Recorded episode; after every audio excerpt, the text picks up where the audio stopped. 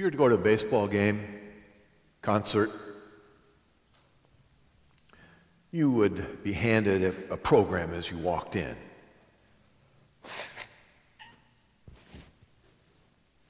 And you look at that program, and you would then learn who's, uh, who's up next, or what song is being played next. As you walked in this morning, you were handed an outline of where I was headed this morning. this morning, my outline is so simple that you don't need it. Oh, I hope you take advantage of it. I hope you take notes. I hope you find some, some truths that we're going to uh, expose from Scripture that will be life changing and transforming for you. But the outline is so simple that you, you, can easily put it in your mind. We're going to focus our attention because of the scriptures. We, we draw meaning from the scriptures. We call this exegesis, exegetical preaching. The, the, the truths that we, we highlight come directly from the text. We're going to talk about two men the bully and the betrayer. The bully who brought injustice to Jesus, and the betrayer who brought injury to Jesus. I'm going to, um, I'm going to flesh out my sermon in a sentence with these two men and their lives. My, my sermon is, is, is but six words. We can boil it all down to just six words. And after I say them, if you would like to get up and leave, that's maybe okay. I won't be hurt. Here it is Jesus bore sin to forgive sinners. Jesus bore sin to forgive sinners. Our text this morning comes from John chapter 18. Last time, as we were in John 18, we, we saw Jesus um, arrested in the garden. Judas betrayed him. This morning, we, we begin uh, looking at the two different kinds of trials that Jesus experienced. He experienced a religious trial and then a political trial. The religious trial was from the, the Jewish uh, authorities. The political trial was um, before the Roman governor, Pontius Pilate. This morning we're going to look at just, just the first one, the, the religious trial. And I put the word trial in quotation marks um, because it's a, it's a sham. It's, it's um, um, an offense to a proper judicial process. We're looking at John 18, beginning at verse 12, and I would invite you to follow along as I read aloud. So the Roman cohort and commander of the officers of the Jews arrested Jesus and bound him, and led him to Annas first, for he was father in law of Caiaphas, who was high priest that year. Now, Caiaphas was the one who had advised the Jews that it was expedient for one man to die on behalf of the people. Simon Peter was following Jesus, and so was another disciple. Now, that disciple was known to the high priest and entered with Jesus into the court of the high priest. But Peter was standing at the door outside. So the other disciple, who was known to the high priest, went out and spoke to the doorkeeper and brought Peter in. Then the slave girl who kept the door said to Peter, you are not also one of the men's disciples, are you? And he said, I am not. Now the slaves and the officers were standing there, having made a charcoal fire, for it was cold and they were warming themselves. And Peter was also with them, standing and warming himself. The high priest then questioned Jesus about his disciples and about his teaching. Jesus answered him, I have spoken openly to the world. I have always taught in synagogues and in the temple where all the Jews have come together, and, and, and I spoke nothing in secret. Why do you question me?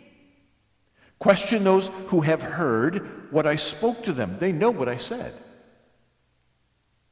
When he had said this, one of the officers standing nearby struck Jesus, saying, Is that the way you answer the high priest? Jesus answered him, if I have spoken wrongly, testify of the wrong. But if rightly, why do you strike me? So Annas sent him bound to Caiaphas, the high priest. Now Simon Peter was standing and warming himself. So they said to him, You are not also one of his disciples, are you? He denied it and said, I am not. One of the slaves of the high priest, being a relative of the one whose ear Peter cut off, said, Did I not see you in the garden with him? Peter then denied it again. And immediately a rooster crowed. Then they led Jesus from Caiaphas into the praetorium and it was early. Just like a good novel, there was a back and forth between characters, and you see how the story plays out as each character takes another step forward in the storyline. And so our text begins with Annas and then shifts to Peter and then back to Annas and then back to the Apostle Peter. If I was to put a, a harmony of the Gospels in your hand, and you would see this uh, religious trial, again in air quotes, in front of you, uh, you, you would have Matthew and Mark and Luke and John's records right there for you to read you would find some differences. Remember, the synoptic gospels, meaning similar, are different from the supplemental gospel, John's gospel, in that they, they include different pieces of information. Matthew, Mark, and Luke, for example, give us detail about the religious trial before Caiaphas. John mentions the trial before Caiaphas. You'll, you'll see it in verse 24 of chapter 18, where Annas sends Jesus bound to Caiaphas. And, and then in verse 28, he's led from Caiaphas. Uh, but, there, but there's no detail of the, the trial that Jesus endures before Caiaphas. Instead, John mentions what the other three do not mention regarding this religious trial, namely that Jesus stood before Annas. Who was this guy? Who was Annas? Well, in verse 13, we read that he was the father in law of Caiaphas, who was at the end of verse 14, identified as the high priest that year. It doesn't mean that Annas and Caiaphas flip flopped. One year, one's the high priest, and the next year, the next one's the high priest. No, in that year, in that fateful year, in that year that Jesus was crucified, that in that year, Caiaphas was the high priest. Now, the Jews had a long standing tradition that that one who is high priest stood as high priest for the rest of his life. And there was only one at a time. Now, Caiaphas is mentioned in verse 13 as the high priest. But I find it interesting that elsewhere in the scripture, Annas is also mentioned as the high priest. For example, when um, Luke introduces the Baptist, he says, In the high priesthood of Annas and Caiaphas, the word of the Lord came to John, son of Zacharias. Pilate acknowledged the same kind of tricky relationship here between Annas and Caiaphas.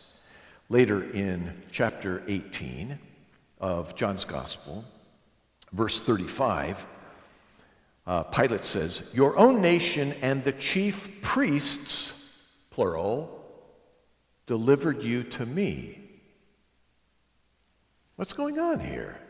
Well, Annas was appointed high priest in AD 6.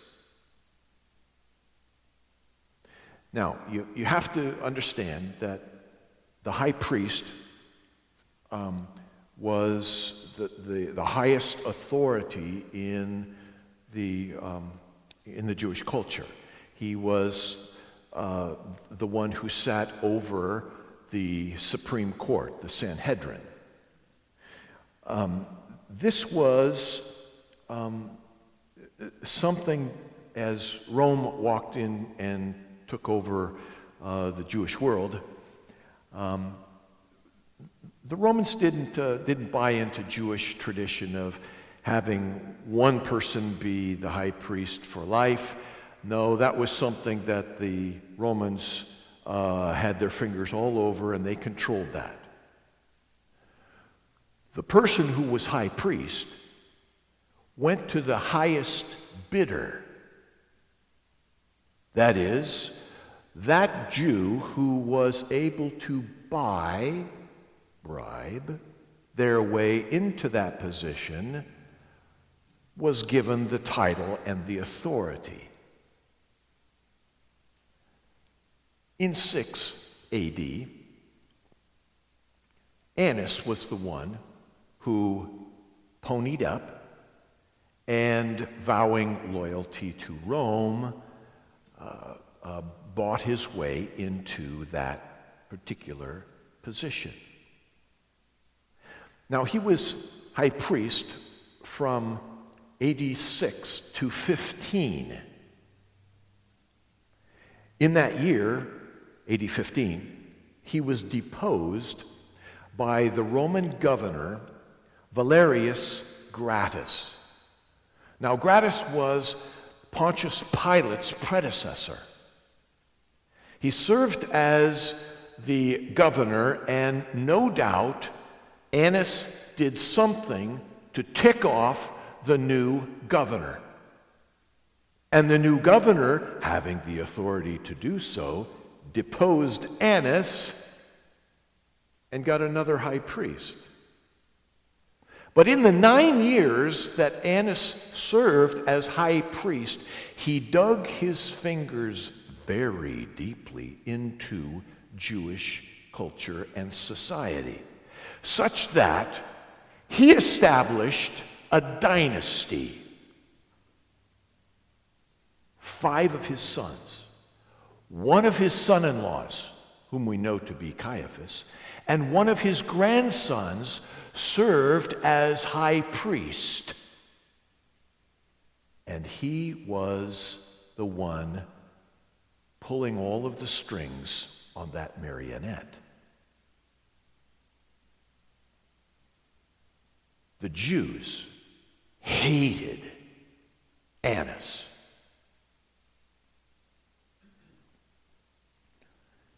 He was, he was a brutish bully And the entire dynasty of Annas was loathsome, was a curse word in the mouths of the Jews in the first century.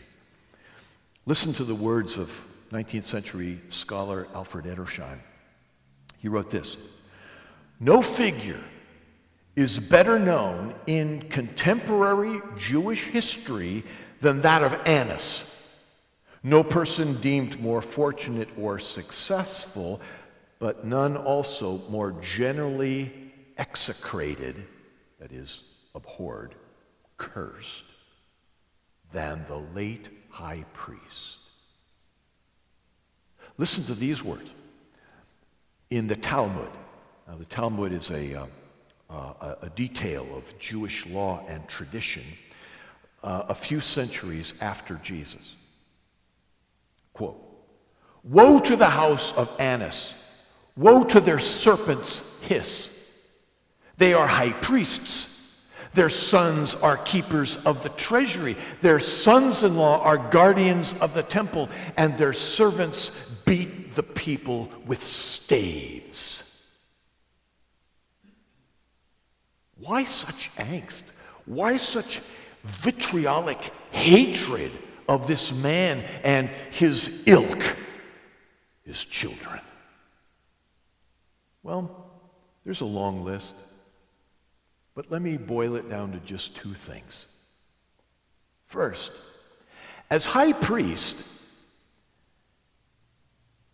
Annas, Caiaphas, and all the sons, grandson, the high priest is responsible for setting the tone of communion with Yahweh. They are to be the embodiment of submission to the Lord God Almighty.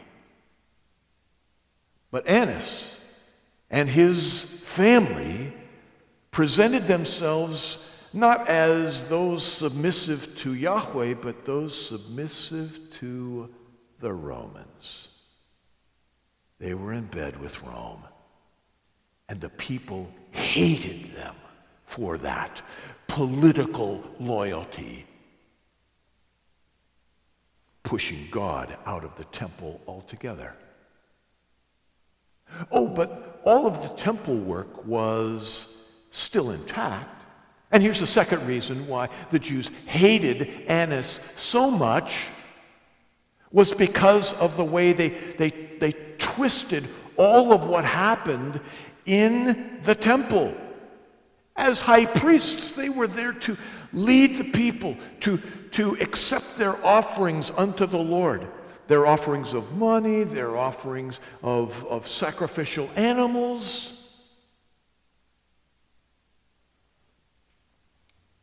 When people traveled to Jerusalem, as was the uh, required habit of all Jewish males, um, into Jerusalem, they, they often came from foreign lands. And as you would expect, they had foreign currency. But foreign currency by Jewish law was not allowed into the temple. It had to be temple currency. And when they brought an offering, uh, not of money, but of animals to, to, to sacrifice, they, they had to be uh, without blemish. They had to be healthy animals. No disabilities could be seen on these animals.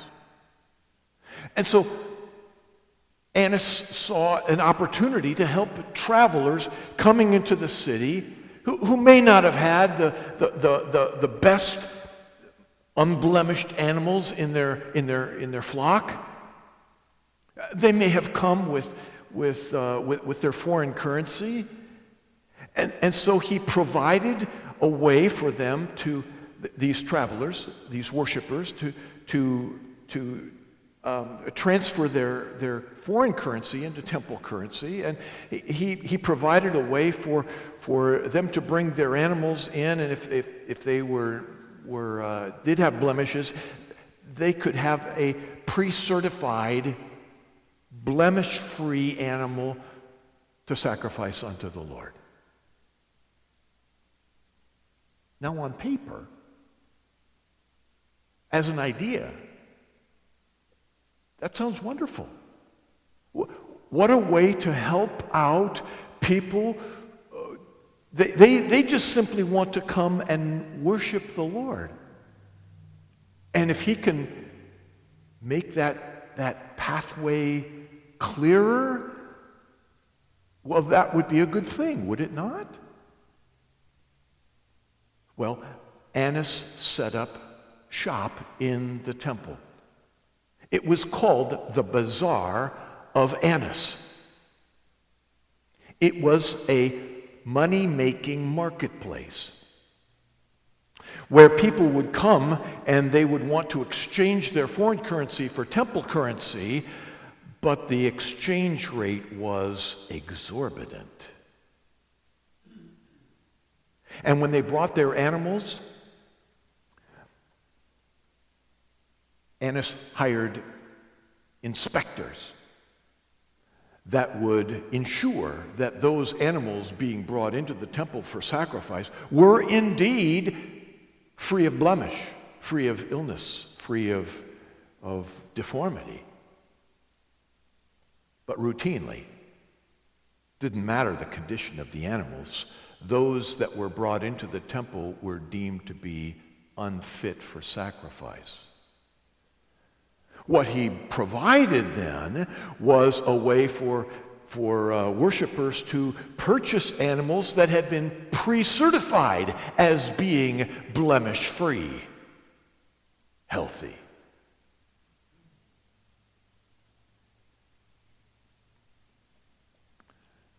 The Scottish uh, scholar William Barclay noted, quote, outside the temple, a pair of doves could cost as little as four pence. Inside, they could cost as much as 75 cent pence. That's what we call usury, graft, corruption, abuse. This is the work of a bully, taking advantage of people, not doing his job, but stealing from those who came simply to worship the Lord. On two occasions, John chapter 2, Matthew chapter 21, at the beginning and the end of Jesus' life, we have recorded in Scripture um, Jesus walking into the temple and cleansing the temple of all of this corruption and abuse of Yahweh worshippers. It's only recorded twice, uh, but knowing Jesus, I wouldn't be surprised if he did this every time he walked into Jerusalem. He stepped into the temple and he saw the bazaar of Annas in,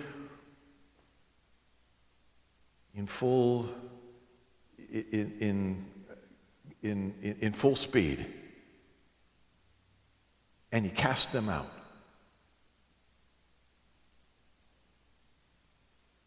Here's what we need to take note of as we look at this bully named Annas. Every time, maybe not every time, but every time Jesus stepped into Jerusalem, stepped into the temple, Annas took a financial hit.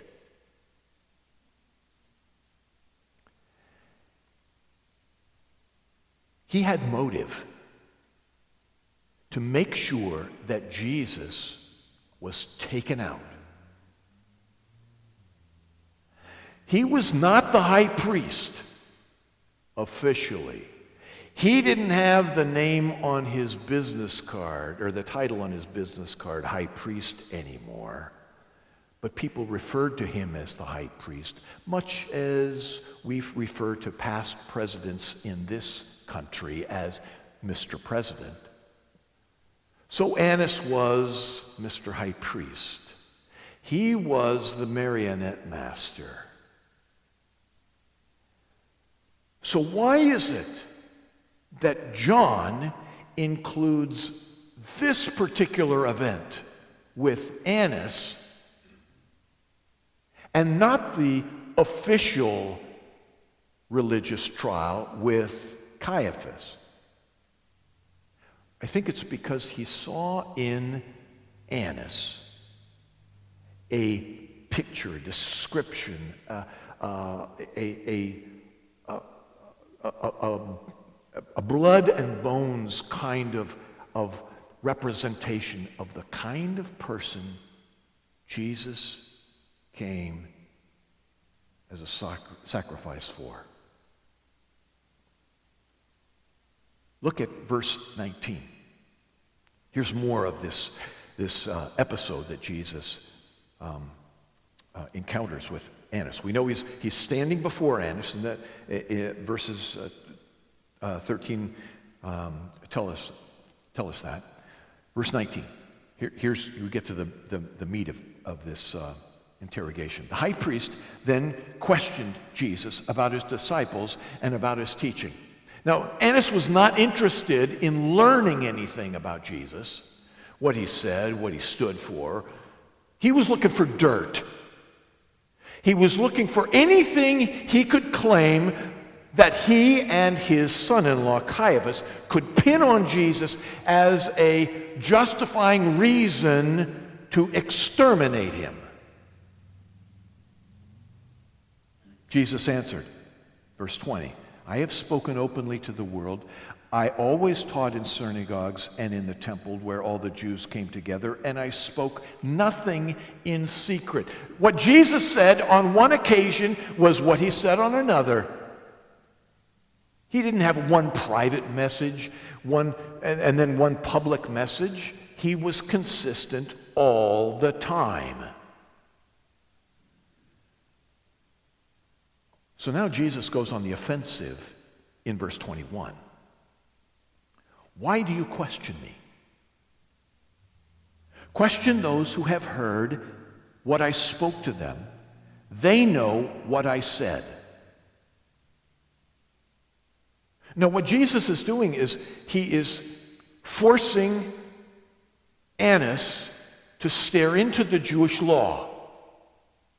The Jewish law described at, in, in, a, in a court proceeding like this that the accused would, would, would stand before the magistrate, the, the, the, the Jewish authority, and the charge would be read against him. And then witnesses for and against the accused would be brought, and their testimony would be weighed. In this kind of a court proceeding, at this stage, the accused would say nothing. The accused would be asked nothing. It was all to, to, uh, to establish the charge and witnesses for and against the the, uh, the accused person would be brought forward. In other words, in every step, Annas has violated the law he is there to uphold. Jesus challenged him on that. Why do you question me? That was not his place. That was not the time for the accused to speak. He knew that. But Annas also knew that he didn't have anything of substance to bring against Jesus. Oh, he wanted him gone and bad. But he was trying to walk this line uh, between uh, the law and his desire. Isn't that the way sinners work? We will use the law as long as it serves our interests. But when it no longer serves our interests or we can't get our own way with the law, then we will do everything we can to get around it. Oh, that was Annas. Verse 22. When Jesus had said this, one of the officers standing nearby struck Jesus, slapped Jesus, we might render it. Is that the way you answer the high priest? Now, this is an underling who is looking to score points with his boss, Annas. Annas is standing there, having been challenged by Jesus, and now he has egg dripping from his face. And so here is this underling who stands up for his boss. Is that any way for you to answer the high priest? And Jesus turns and answers him. If I have spoken wrongly, testify of the wrong. Have I said anything? Have I done anything incorrectly in opposition to Jewish law? Point it out to me. But if rightly, if I have spoken rightly, why do you strike me? Are you not interested in the truth? Do you not live according to the truth? Jesus might have also said to this man. And now both of them have egg dripping from their face.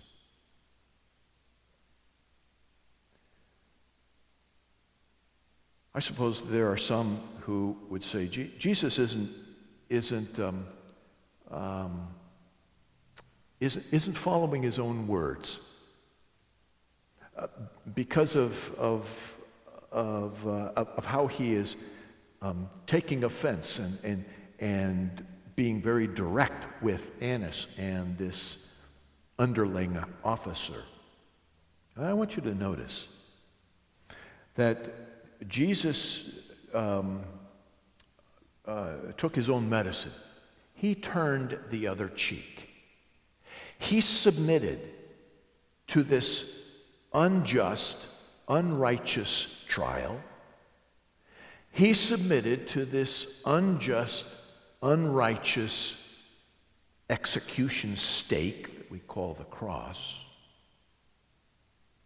in order that he might glorify the Father and fulfill the Father's will.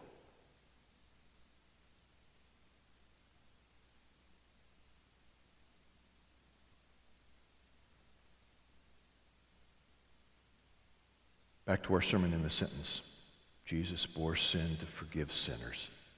We find the first three words of that six word sentence right here. John includes this account that Jesus has before Annas in order to highlight the kind of sin Jesus bore. Sin that is abusive corrupt, unjust. Second page your notes. Second individual. And when we talk about uh, a betrayer in the context of the New Testament, the first person that comes to your mind, maybe the only person that comes to your mind, is Judas the son of Simon from Kerioth. We call him Judas Iscariot. Oh, indeed, he was a betrayer, and he showed his colors like we knew he would. He stood with the unbelievers and stood against Jesus in the garden. We expected that. Not a surprise. This one, however, is a bit of a surprise. This betrayer's name is Peter. Verse 15 of our text Simon Peter was following Jesus, and so was another disciple. Now, we, we read in Matthew's Gospel, chapter 26, when, when Jesus is betrayed by Judas with that fateful kiss, Jesus, on, on, on two occasions, demands that they look at the subpoena and they say, um, or whatever piece of paper they had in front of them, the, that, that, says, that says we, we have a warrant for his arrest. Jesus made sure you're looking to arrest me and not my men. Is that correct? And that, that's what they affirmed. And as they, as they arrested Jesus and uh, bound him, the disciples scattered. They ran. But very quickly, there were two that came to follow to find out what was going to happen with Jesus. The Lutheran scholar Lenski commented Love drew them to follow, fear kept them at a distance. It was Peter and this other disciple simply referred to as another disciple. Who was that one? Who was the second one? Oh, well, we, we, we are not sure. But it is my best guess, and I have a long list of people that um, I, I could, could name in support of this. I think this is none other than the Apostle John. Now, we, we know from a variety of places here in John's Gospel when, when he refers to himself, he often speaks of himself as the disciple whom Jesus loved. I think this is just another way for him to describe himself. He is simply another disciple. Now, there's a lot of people, uh, there are, there are some, uh, that would, would um, uh, challenge that and say, well, we, we don't have any hard evidence that, that this is indeed uh, John, the son of Zebedee. Well, well that is, is, is tr- true that we, we don't have um, um, a, a very clear uh, description somewhere else, maybe in the New Testament, that the other disciple is John. Um, but, but it's really not that far fetched to, to, to see that it could be John. Uh, I, I, I, put these uh, um, notations in front of you. In Mark chapter 1, we find out that John's dad, Zebedee, um, had his own fishing business. He didn't just have his sons, um, James and John, working for him, he had other men that he had hired. In other words, John came from some money. And it's n- not too far of a stretch to, to, to uh, postulate that this John, a fisherman from Galilee, was connected by a single marriage to the high priest in Jerusalem. It's entirely possible. And it's John who gives us detail about what is transpiring, particularly with two men in the Sanhedrin. He appears to have intimate knowledge, insider knowledge about Nicodemus, Joseph of Arimathea.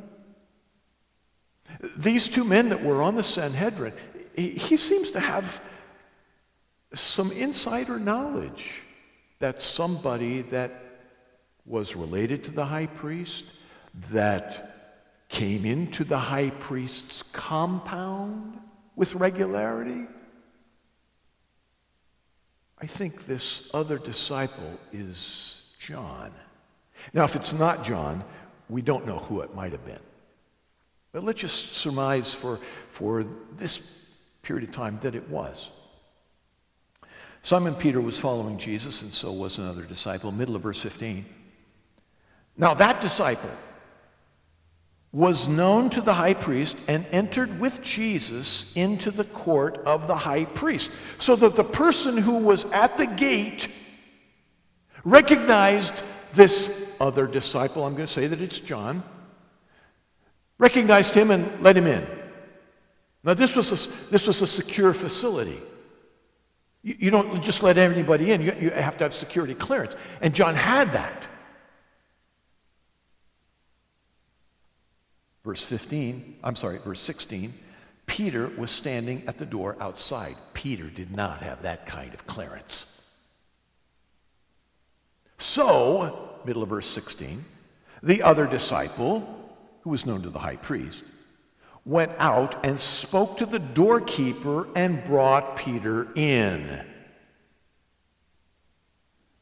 Then the slave girl who kept the door said to Peter, You are not also one of this man's disciples, are you? You know what we don't have? We, we have the words of Scripture, but we don't have the intonation. We rely so much on a person's intonation to discern what do you really mean? Are you angry with me? Are you upset with me?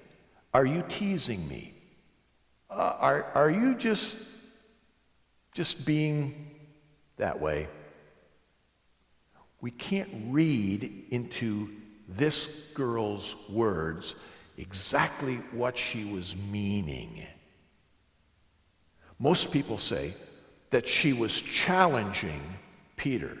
Hey, wait a minute!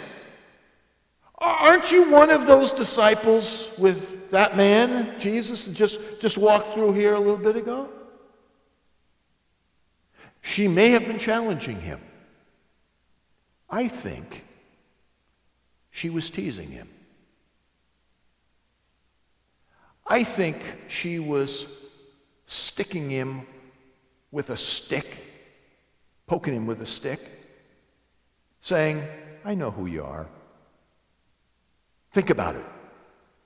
If this is John, he would have been in the high priest compound and seen by the doorkeeper, this slave girl, repeatedly. She knew he was clear.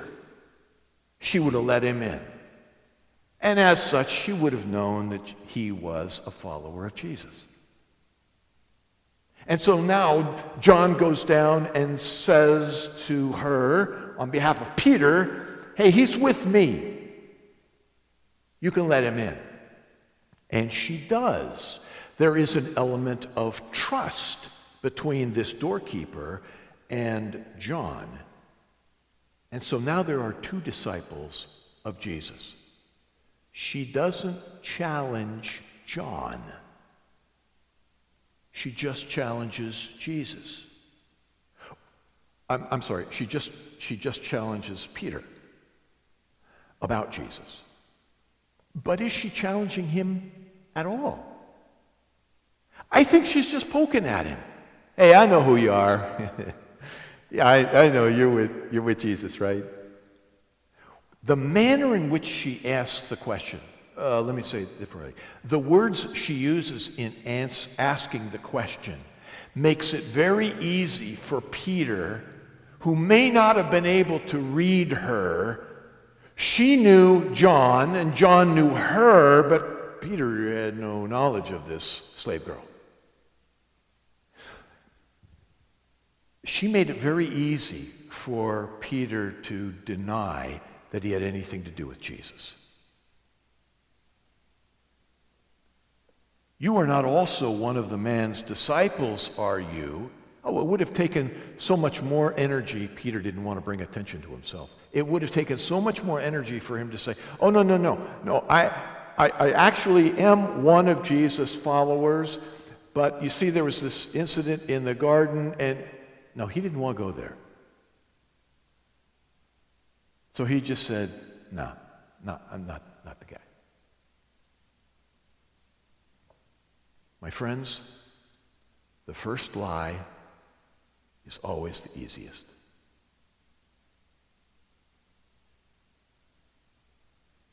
And following this, Peter felt like he had to keep walking down that path.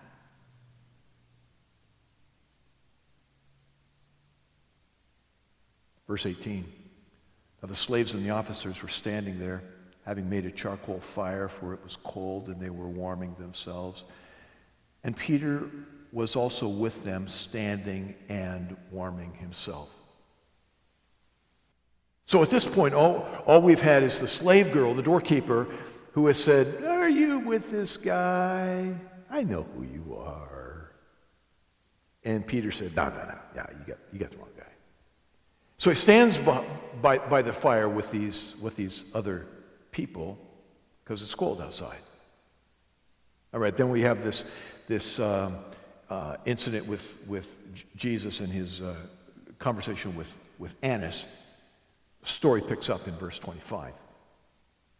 Now, Simon Peter was standing and warming himself. So they said to him, You are not also one of his disciples, are you? Now, the slave girl doorkeeper may have been poking Peter with a stick. She may have been teasing him, Joshua, and playing with him. But the effect was it focused the eyes of attention on those other people that were standing around that fire on Peter. And as he stood there warming himself, the light from the embers of that fire illuminated his face, and the people standing around said, No, no, wait a minute. You are one of his guys.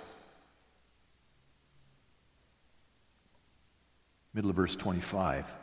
He denied it and said, I'm not. You got the wrong guy one of the slaves of the high priest, being a relative of the one whose ear Peter cut off. everybody knew what Peter did. He said, Did I not see you in the garden with him? Now think about it. If your cousin gets attacked by this big, strong, burly old fisherman dude, and he tries to lop off your cousin's head. And then you find Jesus either picking up his ear or creating a whole new ear and, and, and, and reattaching it. You are never going to forget that scene. You're never going to forget the faces of the people that are there. And so here's this relative of Malchus. Remember, John, I think, was the, this other disciple who had ins with the high priest. He knew the names of the servants of the high priest. John's the only one who identifies the one whom Peter tried to kill as Malchus. He knew these people.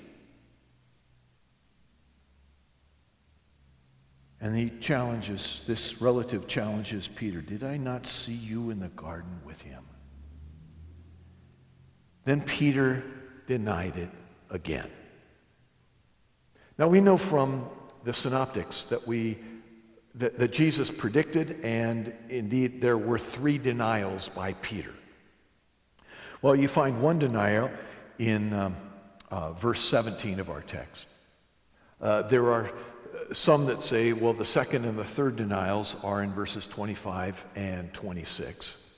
There are others who say, no, as, as you harmonize the accounts, verses 25 and 26 are the third denial. They're all, it, it's compacted together. There's, there's one denial, there's, there is the point of accusation, and then this relative who piggybacks on that observation and say, Wait, wait, wait, wait, wait, wait, wait. You, you are the guy. You were there. And then Peter denies it. So are there, are there just two denials here or are there three here? Well, to, to get mired in that, um, that debate is to miss the point. The point is to be found in Luke's Gospel, chapter 22. Look with me at Luke 22, verse 60. Peter said, Man, I do not know what you're talking about. Immediately, while he was still speaking, a rooster crowed, and the Lord, verse 61, turned and looked at Peter. And Peter remembered the word of the Lord, how he had told him, Before a rooster crows today, you will deny me three times. And he went out and wept bitterly. Peter, the rock, the one on whom Jesus said he would build his church. This one betrayed his Lord. This is the one who, who had that great confession of faith, Matthew 16. You are the Christ, the Son of the living God. Yes, you're right, Peter. And on that confession of faith, I will build my church. You are the rock. And yet he betrayed his Lord.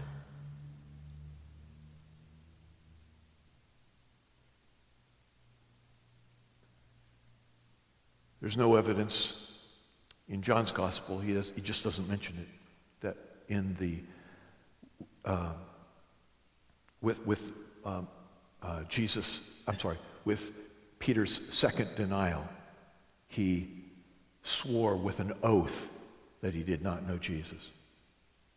Matthew tells us with the third um, denial, Peter was cursing and swearing. He, went back to his, his old, crusty fisherman uh, vocabulary. And he said he denied categorically, with, with all kinds of foul stuff coming out of his mouth, that he knew nothing of Jesus. Nothing of Jesus? Peter, aren't you the one that said just hours before, I will go, I will die with you?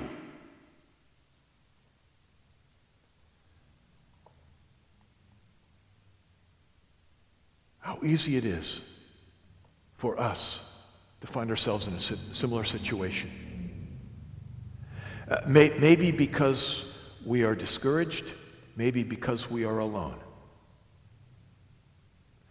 Maybe because we are in a state of doubting all that we thought was true. We find ourselves denying our Lord. confessing him to be the Lord and then cursing him.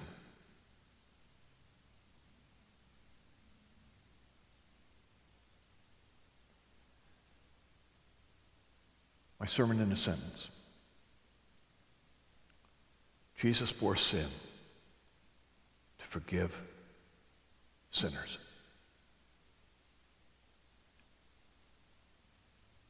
Peter lied tried to cover up his lie.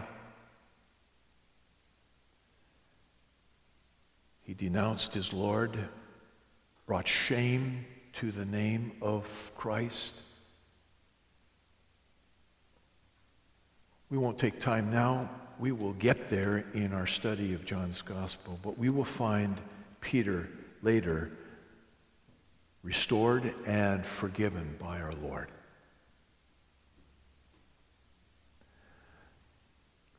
This is the message that we need to hear.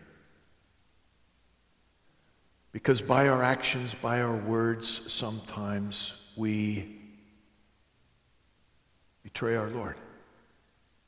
And we walk in the footsteps of Peter to our shame.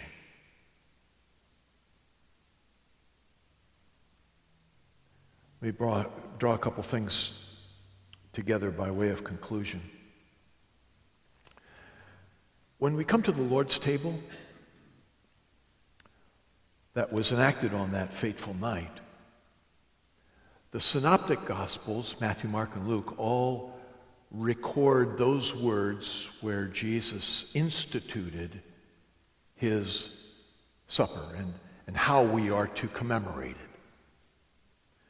There is a fourth testimony to those words of institution, and they, uh, they are found in Paul's first letter to the Corinthians. This happened to be the first, um, uh, the, the first recording of these words. And if you want to turn with me to 1 Corinthians chapter 11, verse 23.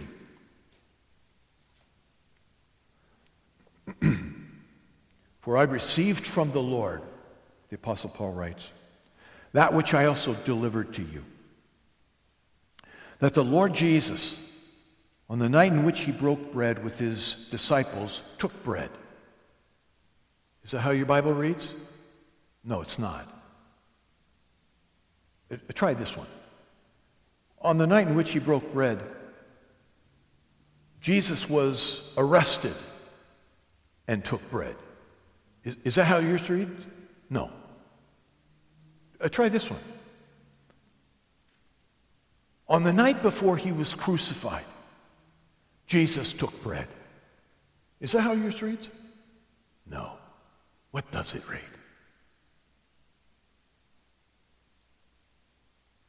The Lord Jesus, in the night in which he was betrayed, took bread. Betrayed by Judas? Yeah.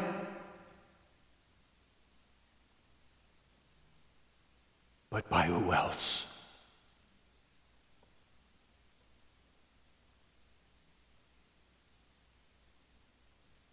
There is forgiveness. There is restoration. Only in Jesus, the one we have offended.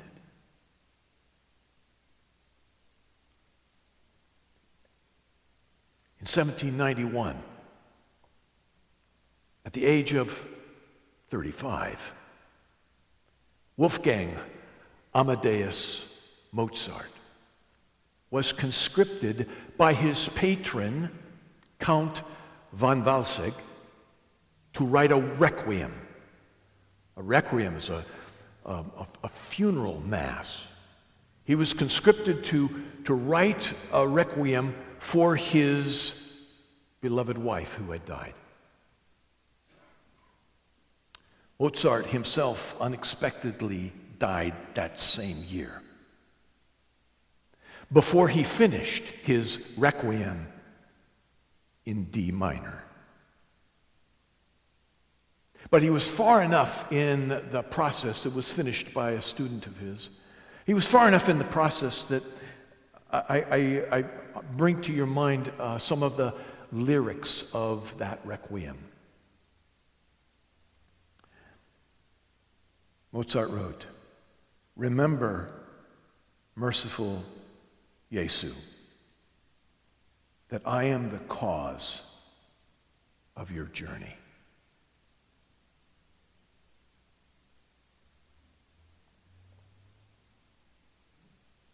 Jesus came seeking, saving sinners. Sinners who are unjust and corrupt and abusive. And those who are betrayers. Indeed, all kinds of sinners. He bore all sin, all kinds of sin, to forgive sinners who come humbly, submissively unto the Lord, seeking, begging for that forgiveness. I hope you're on that list.